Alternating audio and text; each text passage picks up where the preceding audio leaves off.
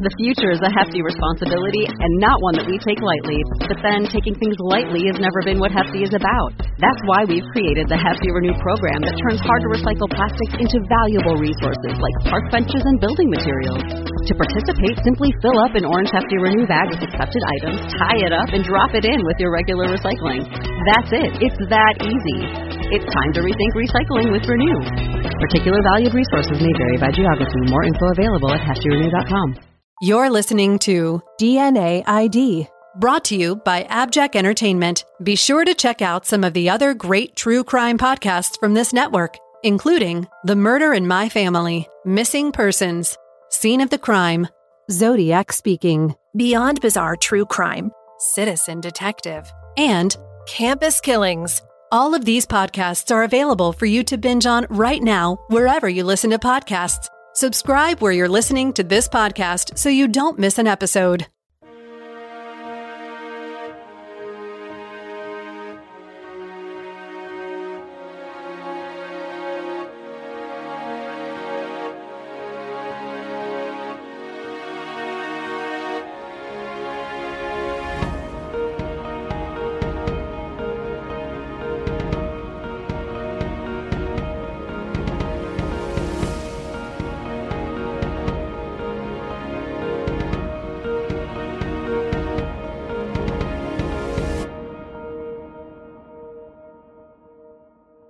On November 1st, 1991, some hunters were tromping through a farm field off a private farm lane south of Circleville, Pickaway County, Ohio, when they saw something that didn't look right. A human femur bone was sticking up out of the mud on the side of a drainage ditch.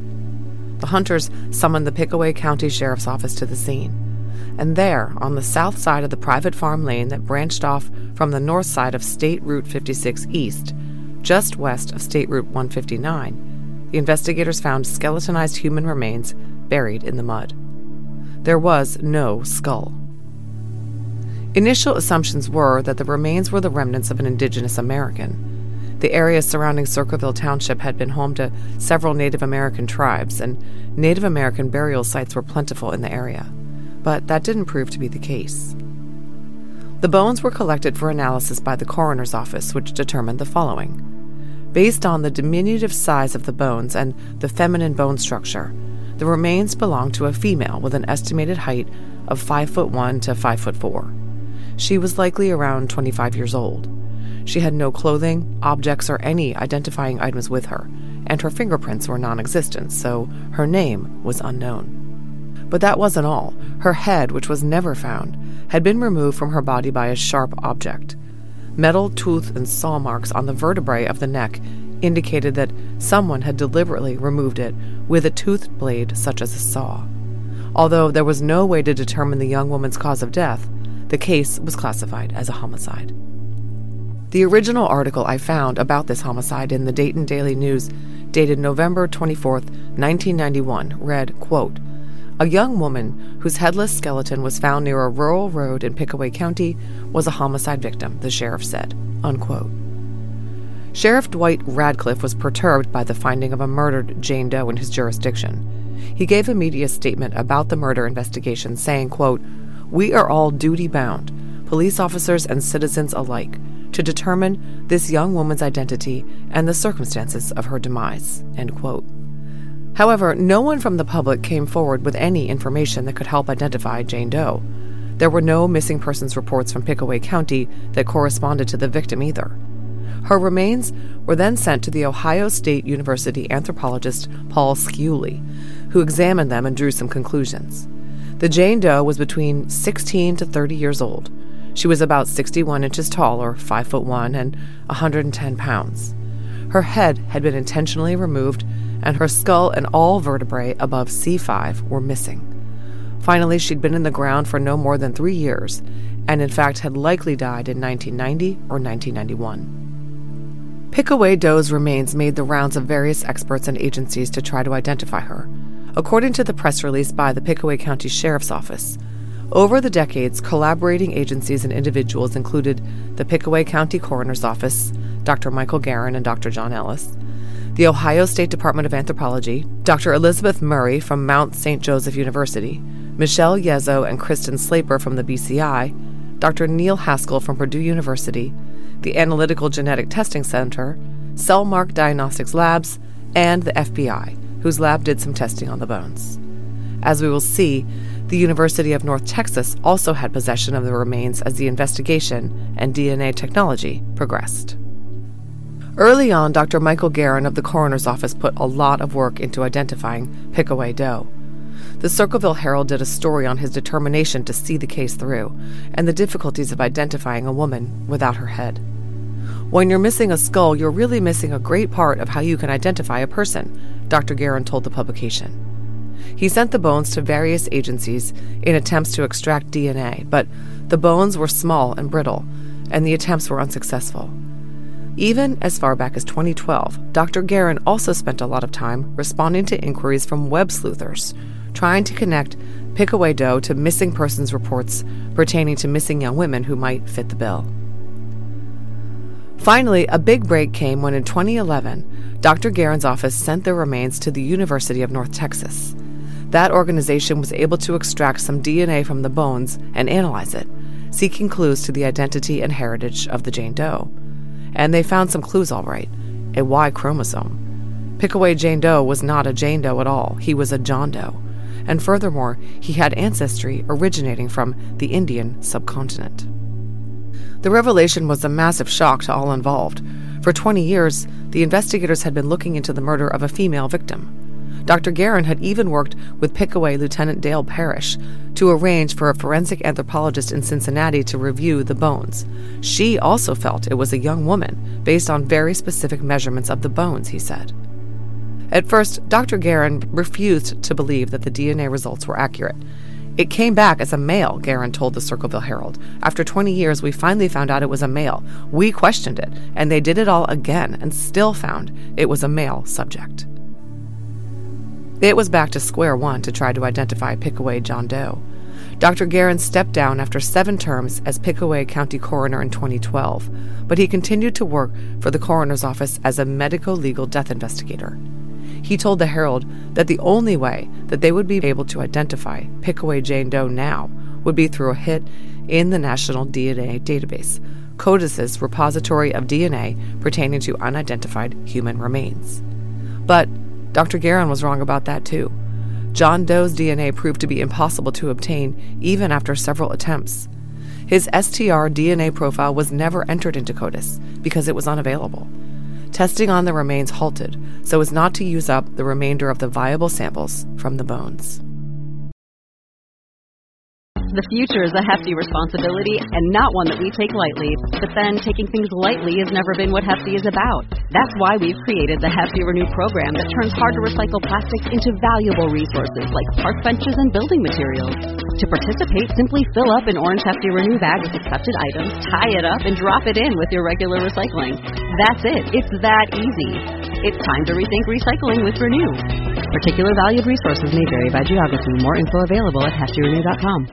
Save big money on exterior wall lights, now at Menards. Find your style with Patriot Lighting. Exterior lights enhance the look of your home. Choose from over 50 options from Patriot Lighting. Now through May 19th, get $10 instant savings on a single qualifying purchase of $100 or more on in-stock outdoor wall lights. Check out our entire selection of outdoor lights and see the rest of our deals happening now on Menards.com. Save big money at Menards.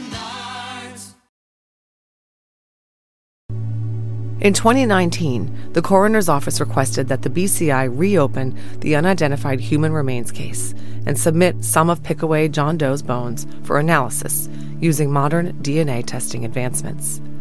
They wanted to see whether, given modern techniques, they might finally be able to obtain a suitable amount of DNA to advance the case. The BCI lab was able to obtain genetic material from a bone that typically doesn't yield much DNA, and they obtained a DNA sample with a low call rate. In 2021, Pickaway Coroner Dr. John Ellis and Lieutenant, now Captain Jonathan Strawser of the Pickaway County Sheriff's Office decided to pursue forensic genealogy. Pickaway County Commissioners funded the necessary additional testing performed by Hudson Alpha and Sabre Investigations provided Bioinformatics, which resulted in a SNP profile for Pickaway John Doe. The sheriff's office then contracted with Advanced DNA to do the forensic genealogy work. Amanda Reno, Director of Genetic and Forensic Case Management for Advanced DNA, uploaded John Doe's SNP profile into the Family Tree DNA and GEDmatch databases. The closest DNA relative in the databases shared 233 centimorgans with John Doe. It wasn't massive, but it wasn't nothing either. Quite a few other relatives who shared more than 100 centimorgans with John Doe were also in the database. But Ms. Reno could deduce pretty quickly, based on the amounts that these DNA relatives shared with one another, that there was a high degree of endogamy on the paternal side of John Doe's family line, which was deeply rooted in Virginia. But on the other side, the John Doe's maternal haplogroup was rooted in India, the country. He had about 8% Indian heritage. And one DNA relative, whom the genealogist could not connect to any of the other DNA relatives, had immediate ties to England. So now the genealogist knew that she needed to find a direct relative who had immediate roots in England, who had Indian heritage, and who had possibly recently immigrated to the U.S. And this direct relative had likely intermarried with someone from the endogamous Virginia branch. The tree building in this case involved 4,000 names and took 9 months. Many relatives were concentrated in Virginia, but others were sprawled across Kentucky, Ohio, and even Canada. Ms. Reno told me that they were very lucky in that they located 8 distant cousins, DNA relatives, who were very helpful and willing to assist the investigators in identifying a distant relative they had never heard of. Some of them agreed to upload their commercial DNA test results to other open-source databases, so the genealogist could maximize her use of the tools, such as the matches of matches comparison on each of the databases. Others simply helped by looking up family records or relating family lore about ancestors and family tree information. One DNA relative reached out to her own relatives whom she knew had tested and asked them to upload their profiles. One man who had never tested agreed to provide a reference sample and did so using a family tree DNA kit. Another connected the investigators to relatives overseas, so they could make inquiries about the foreign ancestry of Pickaway John Doe. And yet another DNA relative from the Virginia branch even offered to let Ms. Reno view her 23andMe account. And that is where Ms. Reno stumbled upon an Ohio match, somewhere down the third page of extended relatives, who provided the missing link. His self-reported family tree information indicated that his paternal grandmother had been born in India to one Indian parent and one English parent. Record scratch. On November 1st, 2022, Ms. Reno found herself heading to a meeting to brief the Pickaway County Sheriff's Office investigators on her progress and her theory about who Pickaway John Doe was, when she realized the significance of the date. It was 31 years to the day from the date back in 1991 when Pickaway John Doe's remains were found in the ditch outside Circleville, Ohio. At the briefing, Ms. Reno informed the Pickaway County Sheriff's Office investigators that she suspected that Pickaway John Doe was Robert Allen Mullins. She had been unable to find a proof of life for him since the late 1980s, when he was in his early 20s. After the meeting, Ms. Reno and Captain Strawser jumped in the car and went to visit the DNA relative of the distant cousin of Pickaway John Doe who had the 23andMe account. His name was Christopher. And sure enough, Christopher was very willing to speak with the investigators. Over lunch, he uploaded his 23andMe profile to GEDmatch, and the level of centimorgans he shared with Pickaway John Doe was consistent with an uncle-nephew relationship. And he told them he had an uncle who had gone missing in Ohio. The uncle's name was Robert Allen Mullins. Ms. Reno quickly determined that there had been 6 Mullins siblings born to Catherine Mildred Mullins, who was born in India, to one Indian parent and one English parent, and Warren Fred Mullins, whose family hailed from Virginia.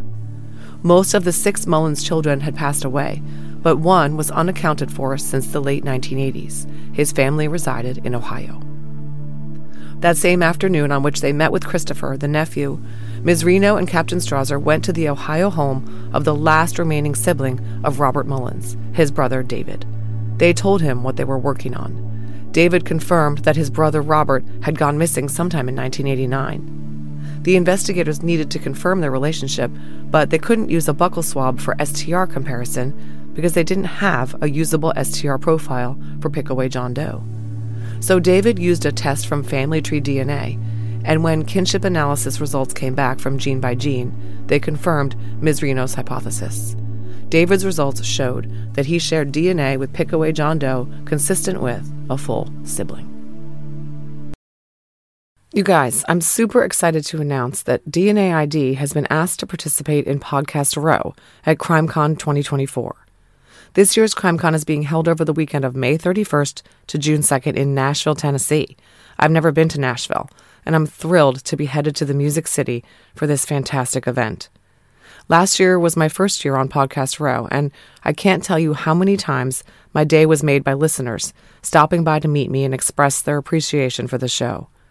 Sometimes podcasting can be kind of isolating, but at CrimeCon, you really feel like a part of a massive community of like-minded people. If you've never been to a CrimeCon, you really need to go to this one. If you'd like to attend, go to www.crimecon.com/cc24 and register.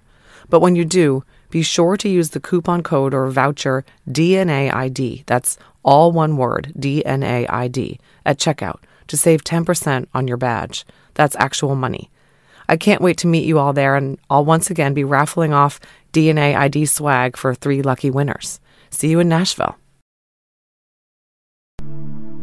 At a press conference announcing the identification of Pickaway John Doe on December 13, 2022, Ohio Attorney General Dave Yost and Pickaway County Sheriff Matthew Hafey revealed that the remains found 31 years earlier were those of Robert Allen Mullins of Columbus, Ohio.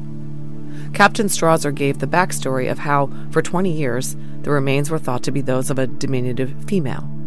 He detailed the years-long investigation and the various collaborations that had been undertaken in an effort to identify Pickaway John Doe. And then, forensic genealogy finally provided the answers they were all seeking. A.G. Yost gave a statement. He said, quote, "A cold case is not a closed case.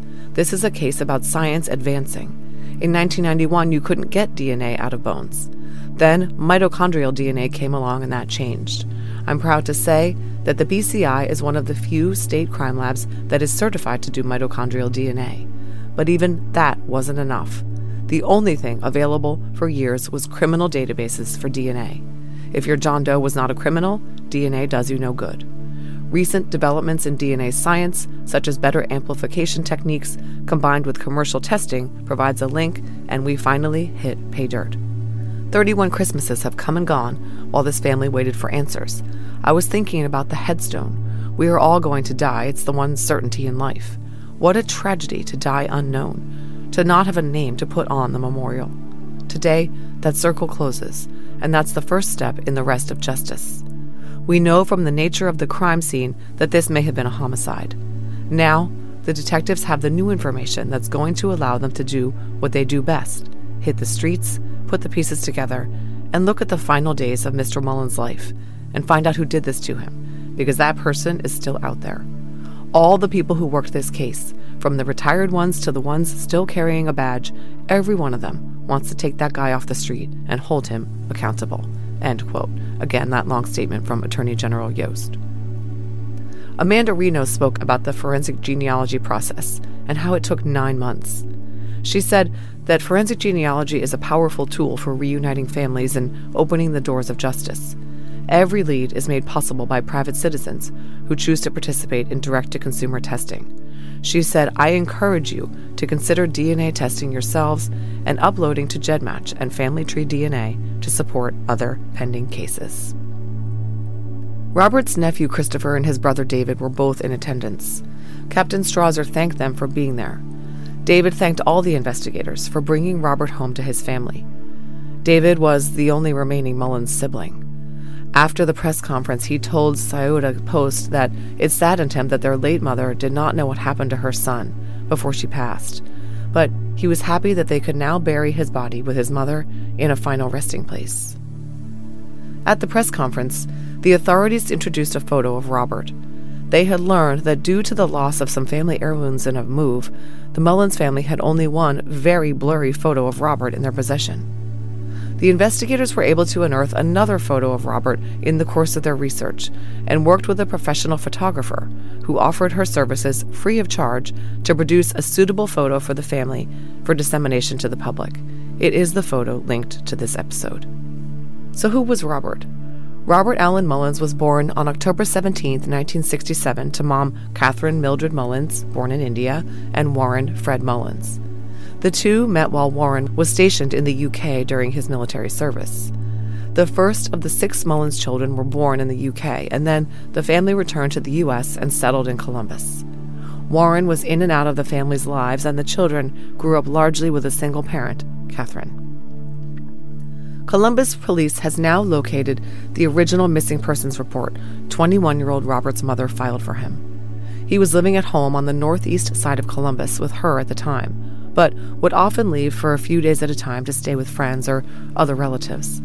That last time, he just never came home. The window of time during which he vanished is placed at between November 1988 and April 1989. His remains were found in November 1989 in a different county, and they were believed to be a woman's remains, so the connection was never made. The Mullins family, particularly Robert's mother, Catherine, actively looked for him for years, to no avail. According to family members, Catherine was very pained by the disappearance of her son and spent the remainder of her life desperately and fruitlessly continuing to search for him. Robert didn't have a job or a vehicle, and it was the era before cell phones were common, so tracking Robert down proved impossible. Robert stood just 5'2" tall when he was fully grown and was, as predicted by one of the original anthropologists who analyzed his bones, about 110 pounds. His size and certain physiological features of his skeletal makeup, due to his Indian heritage, were easily confused as those of a woman. His male relatives were all on the diminutive side. His nephew Christopher recalled his uncle Robert teaching him how to defend himself in a fight, warning him that he would get picked on because he was small. But Robert ultimately lost the ultimate fight for his life and ended up in a ditch outside Circleville. Captain Strawser tells me that he thinks it's likely that whoever killed Robert selected the dumping area at random. It was not far off Highway 56, down an isolated farm road used by tractors and farm vehicles. The body was loosely covered in dirt by whoever left him there. The puzzling aspect is, of course, the removal of the head. Since Robert's fingers were intact, this seems to have been less of a measure to prevent identification than something done out of anger or depravity. Robert's remains are still in the possession of the Pickaway County Sheriff's Office, who is considering doing some additional testing on the tool marks on the spinal column to see if they can learn anything else about the implement used on his body. Once that's concluded, he will be returned to his family, who wishes to give their brother and uncle a proper burial.